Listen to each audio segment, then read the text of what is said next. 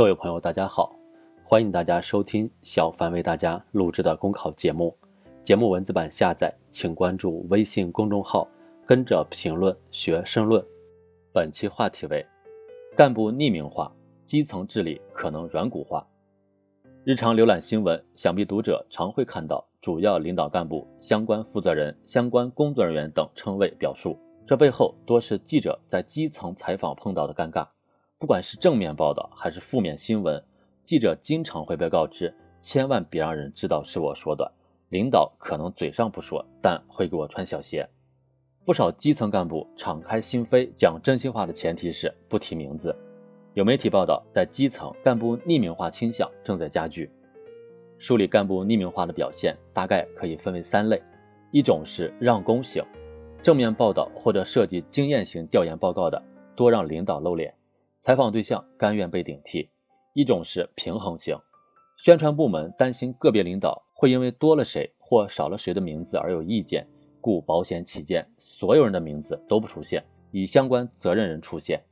第三种是自保型，反映问题自然希望隐去自己的名字，或者曾经参与建设却认为正面典型经不起时间考验的，也不想露出自己的名字。以上种种都会影响基层干部干事创业的积极性。究其原因，是基层干部对反映问题存在后顾之忧，是地方考核评价机制的不健全。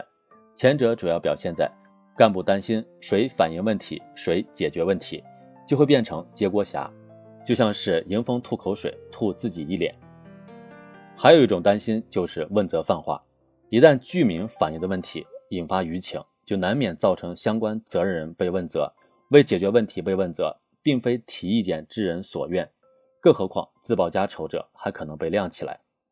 后者主要表现在有些地方干好干坏取决于主要领导的评价，于是有这种露脸的机会，不抢领导风头。把功劳算到领导头上，给领导争光，就成为约定俗成的共识。只要后顾之忧不除，评价机制不健全，干部匿名化选择就会始终存在。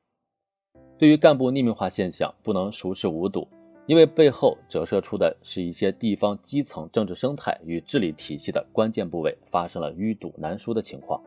本质上看，基层干部不管是主动被顶替，还是被动匿名，都是唯上唯权，不敢担当。无异于求真务实、动真碰硬的表现，遇事自我考量居多，人民至上的坚持松动了。一旦信念有滑坡、思想有包袱，行动就会瞻前顾后，基层治理软骨化，就会愈发的加剧基层问题在不良政治生态中的固化。从这个角度来看，匿名化看似小问题，却会成为干部作风与政治生态建设的蚁穴，侵蚀的是基层治理体系和治理能力现代化的大局。不可不防微杜渐，未雨绸缪。应对匿名化现象，领导带头树立反映问题就是为了解决问题的理念是先导，营造良好政治生态环境是关键，建立健全考核评价机制是要紧，创新设计听取意见建议的方式是重点。唯其如此，上下才能心往一处想，左右才能劲往一处使，激发基层干部干事创业的责任担当，让更多硬脊梁、宽肩膀。真本领的干部在基层治理的关键时候、危急时刻站得出来、顶得上去。当前世界经济深度衰退，国际形势变幻多端，中国正在经历压力测试。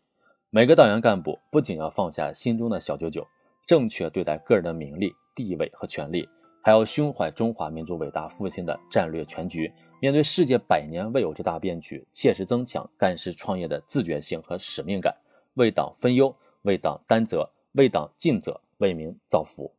本节目所选文章均来自人民网、求是网、学习强国。申论复习，请关注微信公众号，跟着评论学申论。